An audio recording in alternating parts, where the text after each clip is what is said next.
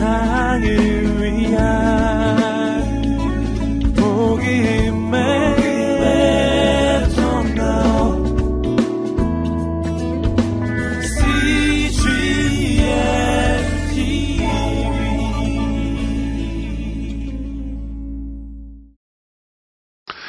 종교개혁가 존 칼빈은 어, 그의 기독교 강요라는 강요라는 유명한 저서에서 제1권 제1장을 시작할 때 하나님을 아는 지식과 우리 자신을 아는 지식은 서로 연결되어 있다라는 주장으로 시작합니다. 그 몇 문장을 번역된 것으로 제가 읽어보도록 하겠습니다. 진실하고 건전한 지혜는 거의 전적으로 하나님을 아는 지식과 우리 자신을 아는 지식의 두 부분으로 구성되어 있다. 사람은 먼저 하나님의 얼굴을 묵상하고 그 묵상 후에 낮아져서 자신을 면밀하게 살필 때까지는 진실한 자기 자신에 대한 지식에 도달하지 못한다. 하나님의 얼굴 앞에 진실하게 자신을 낮추어 하나님을 만나기 전까지는 사람은 진실한 자기를 발견할 수 없다는 말이죠. 그리스 철학자들이 그리스 신전 그 델포이에 있는 신전 위에 너 자신을 알라라고 하는 그런 말을 크게 써 붙여 놓았지만 결코 인간은 스스로 자신의 누구인지를 발견할 수가 없습니다. 창조주 하나님을 만나기 전까지 사람은 자기의 존재가 어떤 존재인지를 알 수 없다는 거죠. 그러므로 하나님을 우리가 알아간다고 할 때는 그것은 곧 자기 자신을 알아간다는 것을 의미합니다. 만일 하나님을 알아갔다고 한다면서 자기 자신을 알지 못한다면 그것은 하나님을 만나지 못했거나 아니면 하나님을 올바르게 만나고 있지 못한 것입니다. 우리가 기도할 때 우리의 기도를 들어보면 우리가 하나님을 어떤 분으로 알고 있는지 동시에 자기 자신을 어떤 존재로 알고 있는지를 알 수 있는 것이 바로 기도입니다. 예, 기도는 영혼의 창문입니다. 우리의 영혼 속에 하나님을 아는 지식과 그리고 나 자신을 아는 지식이 어떤가를 보여줄 수 있는 것이 기도입니다. 그래서 오늘 본문의 예수님께서 이두 사람의 기도를 통해서 어, 두 사람이 하나님을 어떤 분으로 알고 있고 또 자기 자신을 어떻게 인식하고 있는지를 우리에게 비유로 가르쳐 주고 계십니다. 오늘 본문의 비유는 예수님께서 자신을 의롭다고 믿고 그리고 다른 사람들을 멸시하는 몇몇 사람들에게 주신 말씀이라고 기록되어 있습니다. 오늘 본문 9절의 말씀을 우리 같이 한번 읽어보시겠습니다. 시작. 자기가 의롭다고 생각하며 다른 사람들은 없인 여기는 몇몇 사람들에게 예수님께서 이런 비유를 들려주셨습니다. 자기를 의롭다고 여기고 다른 사람을 멸시하는 사람들. 자, 이 대상을 읽어보면서 혹 마음속에 나는 이런 사람은 아니야. 라고 선을 긋고 그러므로 나는 들을 필요가 없어. 라고 생각하고 취침 준비를 하고 계신 분이 계시다면 바로 그분이 이 말씀을 들어야 될 분입니다. 나는 이런 사람이 아니야. 나는 나 자신을 의롭다고 여긴 적이 없고 다른 사람을 멸시한 적이 없어 라고 단언할 수 있는지. 바로 우리 모두가 어, 우리 주님께서 말씀하신 이 말씀을 바로 나에게 주시는 말씀으로 들어야 될 줄로 믿습니다. 오늘 비유에 나오는 이 두 사람은 바리새인과 세리입니다. 두 사람은 사회적으로는 정반대 입장에 서 있는 사람들이죠. 바리새인은 그 당시에 대표적인 성도라고 말할 수 있는 종교 인이었고 세리는 그 당시에 대표적인 죄인이라고 불리우는 예, 사람이었습니다. 사회적으로는 도덕적으로는 종교적으로는 정반대의 위치에 있었습니다. 그러나 공통점이 있었습니다. 두 사람 모두 다 하나님을 찾았습니다. 두 사람 모두가 다 하나님이 살아계심을 믿었던 사람들입니다. 두 사람 모두가 다 성전에 올라갔습니다. 그들이 자연 속에 있는 어떤 하나님을 찾는 것이 아니라 성전이라는 것은 이스라엘 역사가 담긴 곳입니다. 하나님이 그 택한 백성들을 만나시는 장소로서 그 성전과 더불어서 일하시는 하나님, 약속을 주시고 그 백성들을 때로 심판하시는 역사 속에 일하시는 하나님을 만난다는 것을 의미하죠. 또 그들은 모두 기도했습니다. 그래서 하나님께서 응답하신다는 것을 믿는다는 것을 보여주는 거죠. 이 기도 모두에 그들의 자기 인식이 나타납니다. 자기 자신을 어떻게 생각하고 있는지가 드러나죠. 차이가 여기서부터 어, 나타납니다. 두 사람의 이 기도에 대한 예수님의 평가를 먼저 보십시다. 14절의 말씀을 우리 함께 읽도록 하겠습니다. 14절 말씀 시작. 내가 너희에게 말한다. 이 사람이 저 바리세파 사람보다 오히려 의롭다는 인정을 받고 집으로 돌아갔다. 누구든지 자기를 높이는 사람은 낮아질 것이요. 자기를 낮추는 사람은 높아질 것이다. 자, 예수님의 판단은 이 두 사람에 대한 사람들의 평가와 그리고 심지어 자기 자신들의 기대와 정반대의 평가를 하셨습니다. 바리새인의 기도는 받지 않으시고 세리의 기도는 받으시고 의롭다 인정하셨다.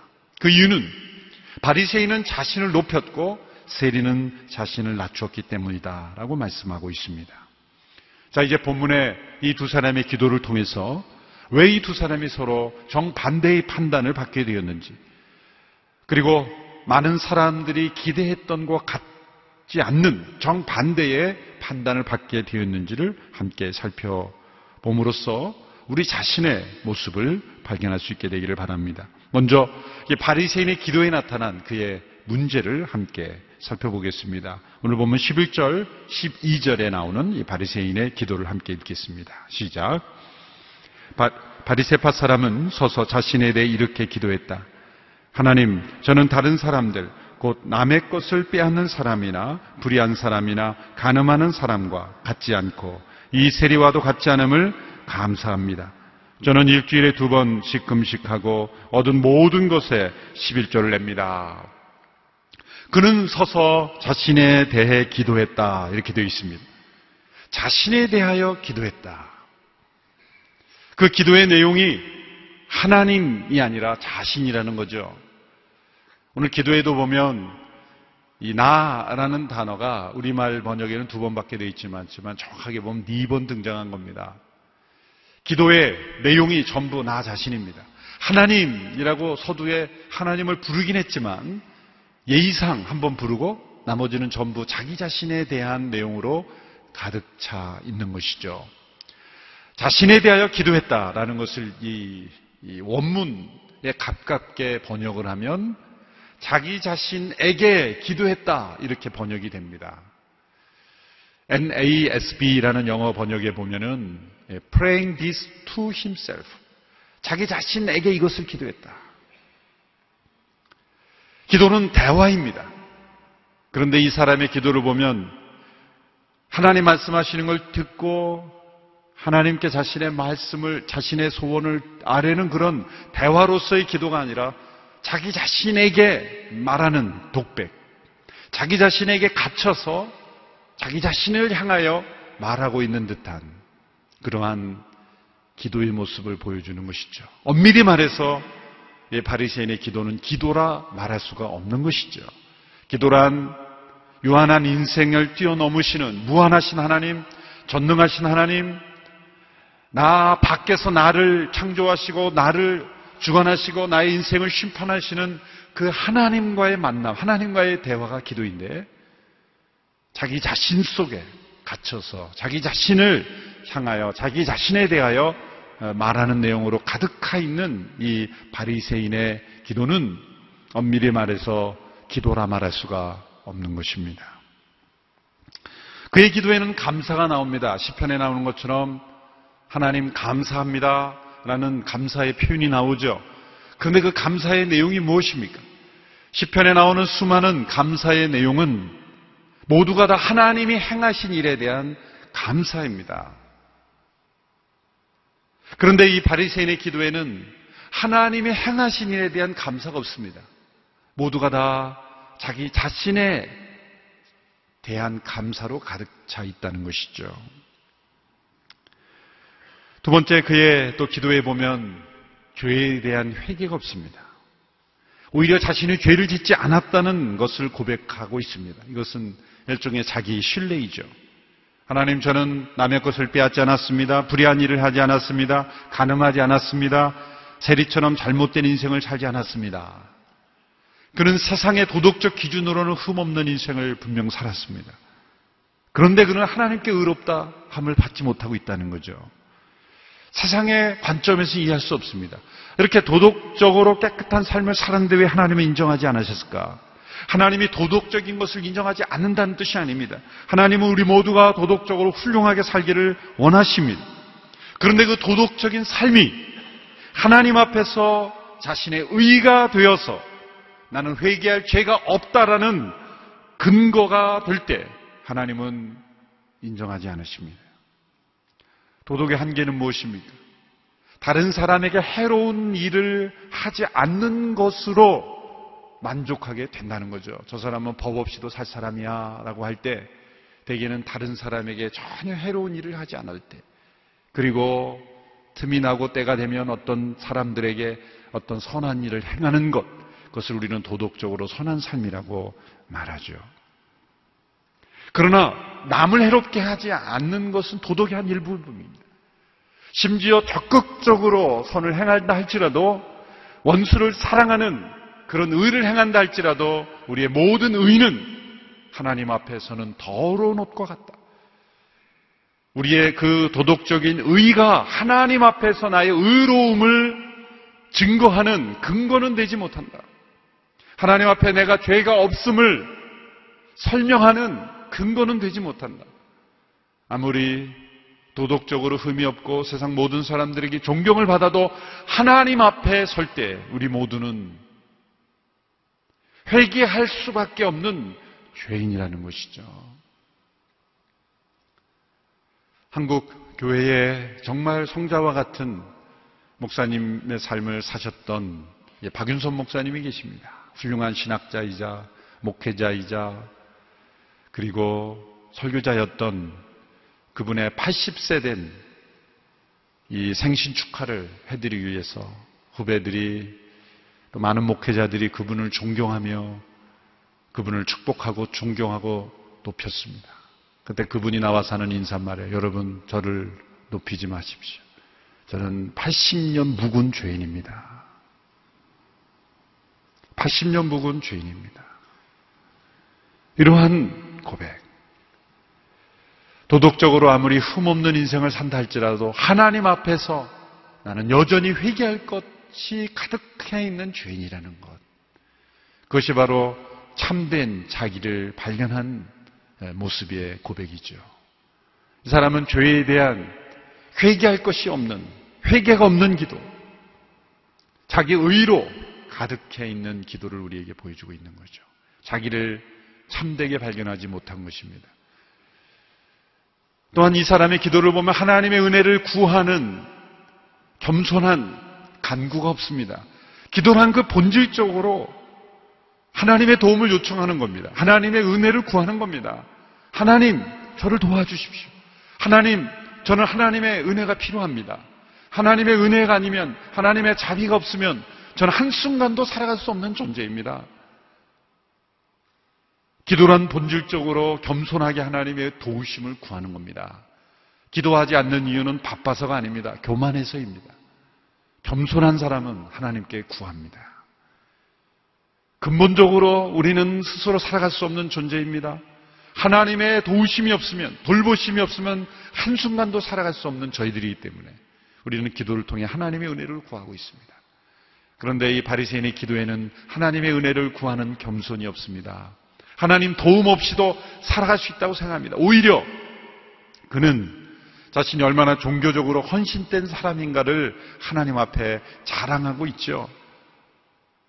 하나님, 저는 일주일에 두 번씩 금식하고 얻은 모든 것에 11조를 냅니다. 여러분, 이러한 헌신을 하나님이 기뻐하실, 미워하실 리가 없습니다. 기뻐하실 겁니다. 그런데 만일 이러한 헌신이 자신이 얼마나 의로운가를 내세우는 근거가 된다면 하나님은 받지 않으신다는 거죠.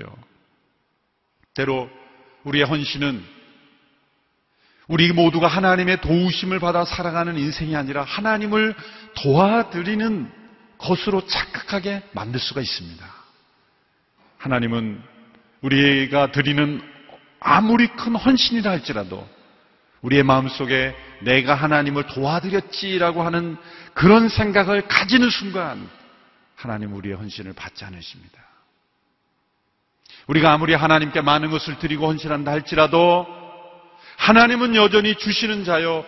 우리는 여전히 하나님의 도우심을 받아 살아가는 존재예요.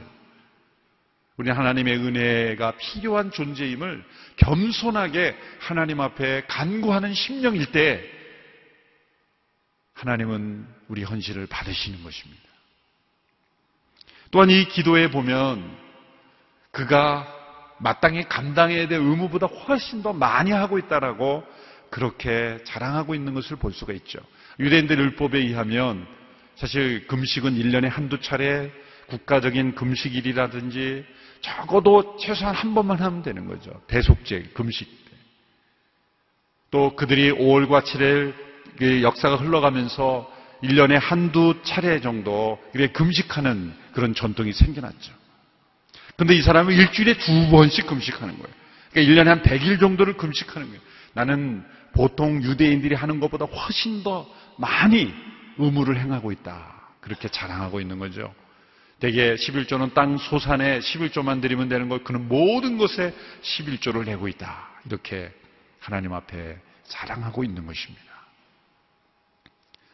근데 여러분, 어떤 영역에 있어서 우리가 더 많은 의무를 행하고 더 열심히 행하는 모습을 보면 또 다른 영역에서는 우리가 아주 못하는 평균 이하의 그러한 의무를 행하는 면이 많이 나타날 수 있다는 겁니다. 그 호세아서를 보면 이런 표현이 나옵니다. 이스라엘을 설명할 때 에브라임이나 너희는 뒤집지 않은 전병이다. 여러분 우리가 그 부침개를 붙일 때 한쪽 면으로 계속 이렇게 붙이고 있는 거예요. 그럼 어떻게 됩니까? 아래는 완전히 타고 위는 설립게 되는 거죠. 뒤집지 않은 전병이다. 그게 우리의 때로 영혼의 상태를 보는 거예요. 한쪽에는 엄청난 뭔가 헌신과 의무를 행하는 것 같지만 또 다른 영역에서는 하나님 앞에 합당하지 못한 그런 모습이 있는 것. 우리의 모습이 뒤집지 않은 전병. 이 사람은 일주일에 두 번씩 금식하고 그리고 모든 것을 11조를 바치고 그러한 종교적 의무를 행하고 있지만 한쪽으로는 전혀 설익은 익지 않은 뒤집지 않은 전병과 같은 모습. 하나님 우리의 모든 삶을 보고 계시는 거예요. 그런데 우리 자신은 어떻게 자기를 발견합니까? 자기가 열심히 하고 있는 것만 보는 거예요. 자기가 열심히 금식하고 11조 내고 열심히 하는 것만 보고 지금 설익은 부분, 하나님 앞에 합당하지 못한 부분, 전혀 의무를 행하지 않는 부분은 보지 않는 거예요. 우리의 이 영성의 균형을 잡아야 되는 거예요. 성경을 열심히 공부하는 그런 사람들은 지적으로 열심히 그렇게 하나님을 알아가고 있는데 실제로 순종해서 복음을 전하고 다른 사람들에게 말씀을 전해서 열심히 전도하고 헌신하는 일에는 게을리할 수 있는 거예요. 그런데 한쪽에 열심히 한다 해서 나는 나는 훌륭한 신앙이냐 이렇게 생각하고 자기를 굉장히 자랑스럽게 생각해요. 나는 훌륭한 신앙이냐. 나는 열심히 신앙생활을 하고 있어라고 생각해요. 그런데 뒤집지 않은 전병일 수가 있어요. 또 한편에 개인적으로 기도를 열심히 할 수는 있습니다. 그런데 정말 몸으로 헌신하는 그런 봉사에 있어서는 전혀 관심이 없을 수 있어요. 정반대도 마찬가지예요. 열심히 전도하고 선교하고 봉사하고 하지만 내면의 기도, 하나님의 말씀을 깊이 묵상하는 것에는 전혀 관심이 없이 나는 열심히 봉사하고 있어라는 것으로 나는 하나님 앞에 합당한 사람이라고 생각할 수 있는 모두가 다 뒤집지 않은 전병과 같은 그런 모습. 이 바리새인의 영혼 속에는 나는 열심히 금식하고 바리새인들이 다른 바리새인들이 행하는 것보다 훨씬 더 많은 의무를 행하고 있다라고 생각하고 있지만 그의 영혼 속에는 많은 부분이 지금 설익은 하나님 앞에 합당하지 못한 자기의 모습을 진실하게 발견하지 못한 모습이 발견되고 있는 것입니다. 그런데 그의 기도에서 나타난 가장 중요한 문제는 뭡니까? 그것은 자기를 발견하는 방법이 자신보다 못한 사람과 비교하면서 자기를 발견하고 있다는 거예요. 여러분 비교에는 언제나 기준이 중요합니다. 그런데 이 바리새인은 누구와 비교했습니까? 함께 성전에서 기도하는 그 세리를 머릿속에 떠올리면서 하나님 저는 저 세리와 같지 않음을 감사합니다. 그리고 많은 사람들이 비난하는 불의한 돈을 탐하고 착취하고 가늠하고 불의를 행하는 저 사람들과 같지 않음을 감사합니다. 그가 자기를 신뢰하고 자기를 자랑하고 자기 만족에 빠지게 된 근본적인 판단의 기준이 그는 하나님, 하나님 말씀이 아니라 다른 사람들이요. 다른 사람일 뿐만 아니라 자기보다 못하게 살아가는 사람을 기준으로 해서 자신을 평가한 거예요. 그는 아래를 내다다 보면서 자기를 평가하고 자기를 발견한 거예요. 그러니 자기는 성인과 같은 삶이요. 자기만큼 훌륭한 사람이 없어 보이는 거예요. 왜? 기준이 자기보다 도덕적으로 못한, 자기보다 하나님을 모르는 그런 세리와 죄인들을 내려다보면서 자기를 평가했기 때문이에요. 우리가 자기 자신을 발견할 때 기준을 무엇으로 삼냐에 따라서 우리는 참되게 자기를 발견할 수도 있고 자기를 왜곡되게 발견할 수도 있는 거예요. 우리는 비교하지 않을 수는 없습니다. 그러나 그 비교의 기준이 무엇이냐가 중요하죠. 이 바리새인은 자기의 영혼을 발견할 때 기준을 다른 사람과 비교했어. 그리고 다른 사람과 비교했을 뿐만 아니라 자기보다 못한 사람을 내려다보면서 평가했다는 것. 이것이 이 영혼의 가장 중요한 문제인 것입니다.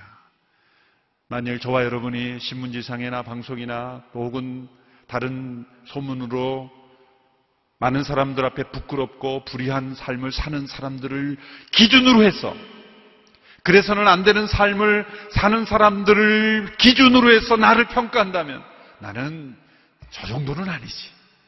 나는 저렇게 심각하진 않지. 깨어지고 상처 입은 가정들을 보면 우리 가정은 저런 수준은 아니지. 무엇인가 잘못된 상태에 있는 사람들을 기준으로 해서 나를 평가하면서 나는 저렇지는 않아 감사해라고 그렇게 자신을 평가한다면 그것은 그것부터가 자신을 잘못 발견하는 기준이 되는 거예요. 만일 오늘의 교회가 우리 성도 우리 자신이 교회를 평가하면서 정말 하나님이 보시는 기준, 사도행전에 나타난 기준으로 우리 교회를 평가하는 것이 아니라 서로 대립대로 싸우고 분열하는 교회를 보면서 저 교회 좀 봐. 우리 교회는 안 싸워. 우리 교회는 저렇지 않아라고 그런 기준으로 우리를 평가하면 우리는 벌써 바리새인이 되는 거예요. 얼마나 쉽게 우리는 좋지 않은 모습에 처한 기준을 놓고 우리 자신을 평가합니다. 마땅히 평가해야 될 기준 하나님, 하나님의 말씀에 나타난 기준을 놓고 나를 평가한다면 우리는 언제나 회개해야 될 것이 많고 언제나 우리는 자복하고 그리고 통해할 것이 많은 죄인이요. 그런 공동체가 될 수밖에 없어요. 그런데 기준을 언제나 우리는 다른 사람으로 비교해요. 적어도 우리는 손양원 목사님이나 주기철 목사님이나 그런 삶을 하나님 앞에 온전히 헌신한 비교를 하더라도 그런 분들과 비교한다면 우리는 여전히 회개할 것이 많죠. 언제나 우리는 이 바리새인처럼 나보다 못한 사람을 기준으로 놓고 나를 평가하는 거예요. 그것이 이 바리새인이 빠졌던 가장 중요한 심각한 잘못된 자기 발견에 이르게 된 것입니다. 결론적으로 이 바리새인의 기도를 통해 그의 영혼을 진단해 보면 그는 구원받기에는 너무 선한 사람이에요. 구원받기에는 너무 선한 사람이에요. 구원이 필요 없는 사람이라는 거예요. 하나님의 은혜도 필요 없고 회개할 이유도 없고 그는 자랑할 이유밖에 없고 자기를 신뢰하고 그리고 자기 만족에 빠진 영혼. 겉으로는 하나님과 가까운 사람인 것 같지만 내면적으로는 하나님의 은혜가 전혀 필요 없는 인생. 이것은 마치 이런 것과 같습니다. 어떤 사람이 병원에 가서 의사 선생님을 만났는데 의사 선생님이 왜 오셨습니까? 어디가 안 좋으십니까? 말할 때 이렇게 말합니다. 의사 선생님, 저는 아주 건강합니다. 저의 폐, 심장은 아주 튼튼합니다. 저는 저 바깥에서 기다리는 수많은 환자들과 같지 않습니다. 검사해 보시면 알겠지만 저는 아주 튼튼하고 제 나이에 비해서 아주 건강한 몸을 가지고 있습니다. 자, 그렇게 말한다면 의사 선생님이 뭐라 그러겠어요? 왜 오셨어요? 저 바쁩니다. 빨리 나가세요. 그러지 않겠습니까?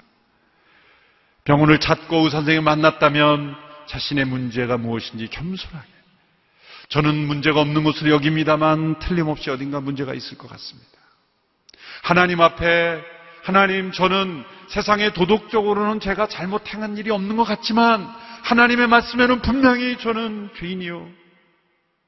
제 머릿속에는 회개할 일이 떠오르지 않습니다. 이것 또한 자의 죄의 문제일 것이라고 생각합니다. 그렇게 하나님 앞에 나의 마음을 살피면서 나가는 것이 합당한 태도이죠. 이제 예수님께 의롭다 평가를 받은 세리의 기도를 함께 살펴보겠습니다. 13절의 말씀 우리 함께 읽겠습니다. 13절 시작.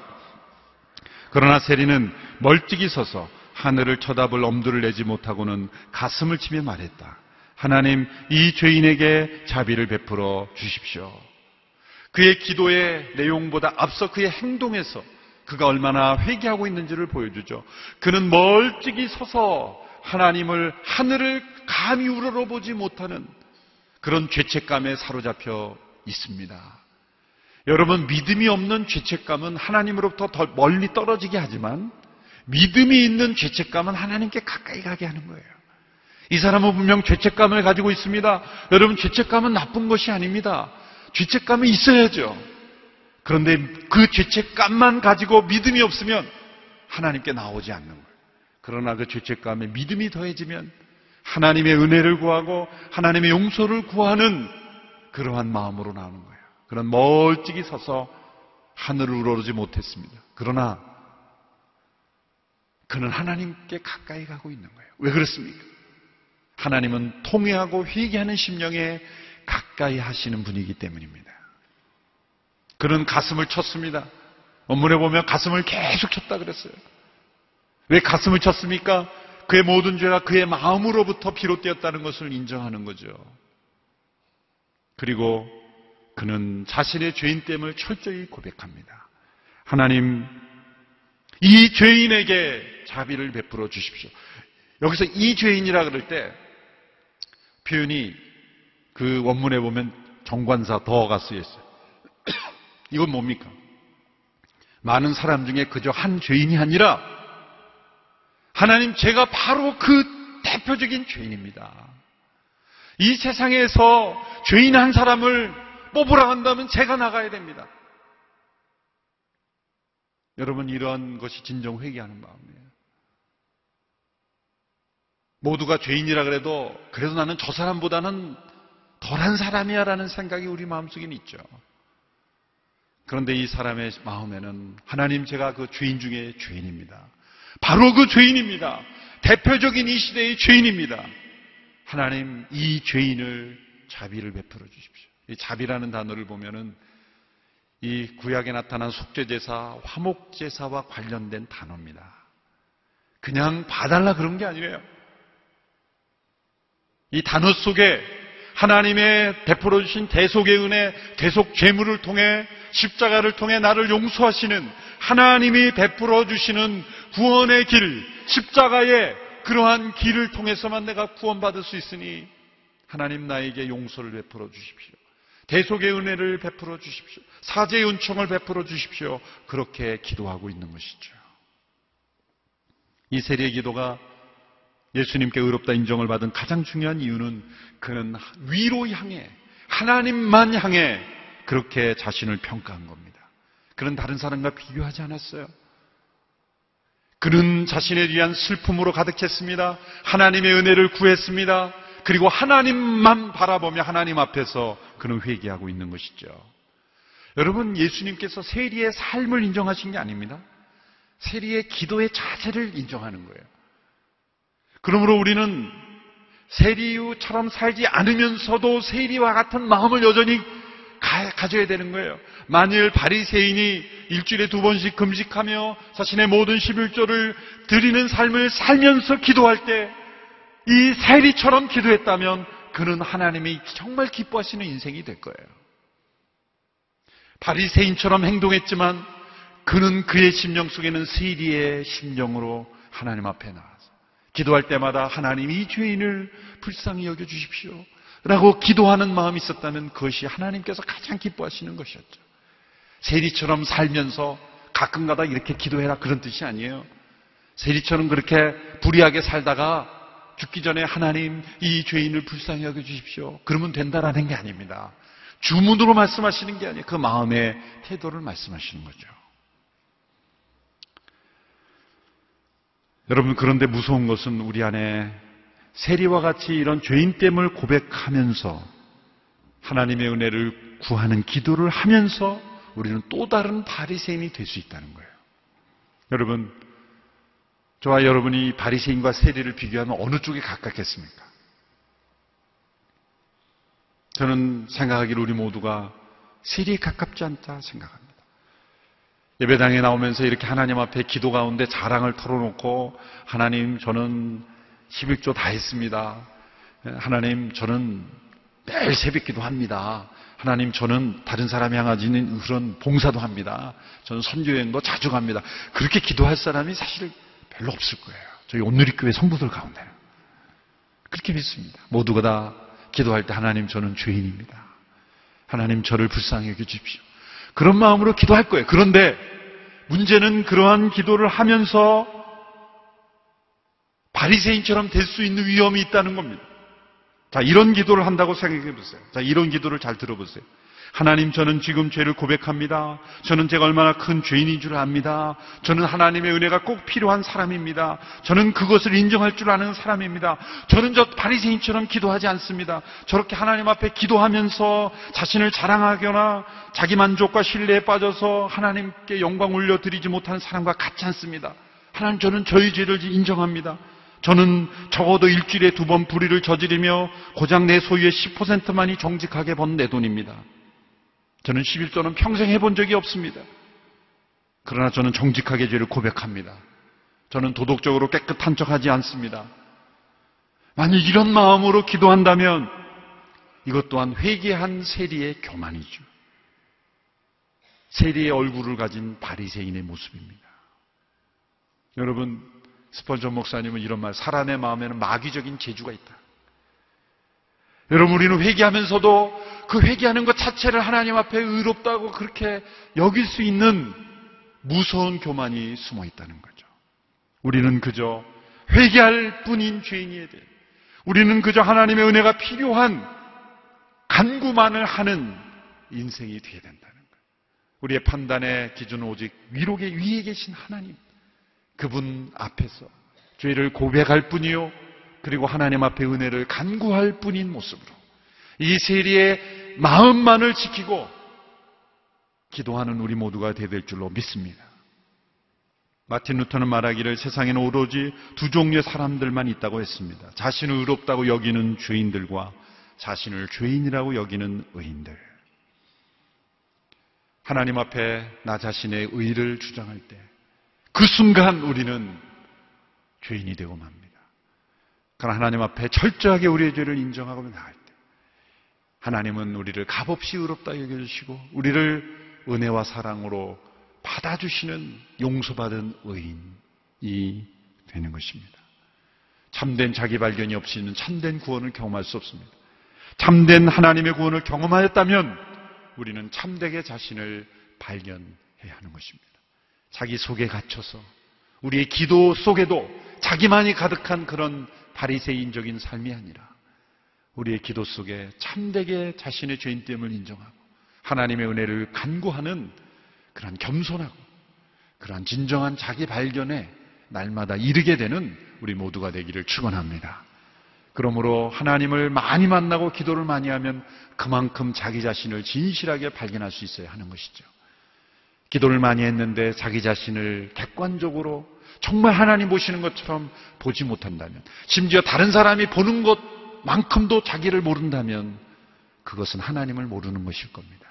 우리 모두가 하나님을 알아가고 우리 자신을 더 알아가는 참된 자기 발견에 이르게 되는 우리 모두가 되기를 주님의 이름으로 축원합니다. 기도하겠습니다. 하나님 아버지 하나님을 알아가며 나 자신을 알아가게 되기를 원합니다. 바리새인과 같이 자기를 모르며 또한 자기 속에 갇혀 있는 어리석음에 빠지지 않게 되기를 간절히 원합니다. 우리에게 세리에 통해하는 심령을 날마다 부어 주옵소서. 하나님의 은혜 없이면 살아갈 수 없는 고백으로 살게 하여 주옵소서. 예수님의 이름으로 기도하옵나이다. 아멘.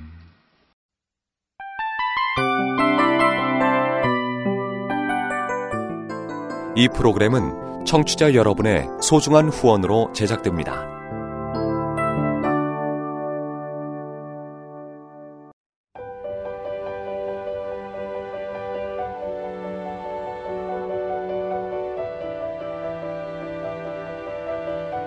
세상에는 수많은 교회들이 있지만 더 깊이 있는 말씀 강해를 찾기 위해 크기로만 교회를 선정하지 않습니다. 보다 좋은 영적 콘텐츠를 더 많이 나누기 위해 방송비를 받지 않습니다. 1년 365일 복음만 전하고 싶어서 우리는 광고를 하지 않습니다. 온누리의 복음을 땅끝까지 CGN TV와 함께 땅끝 성교사가 되주세요.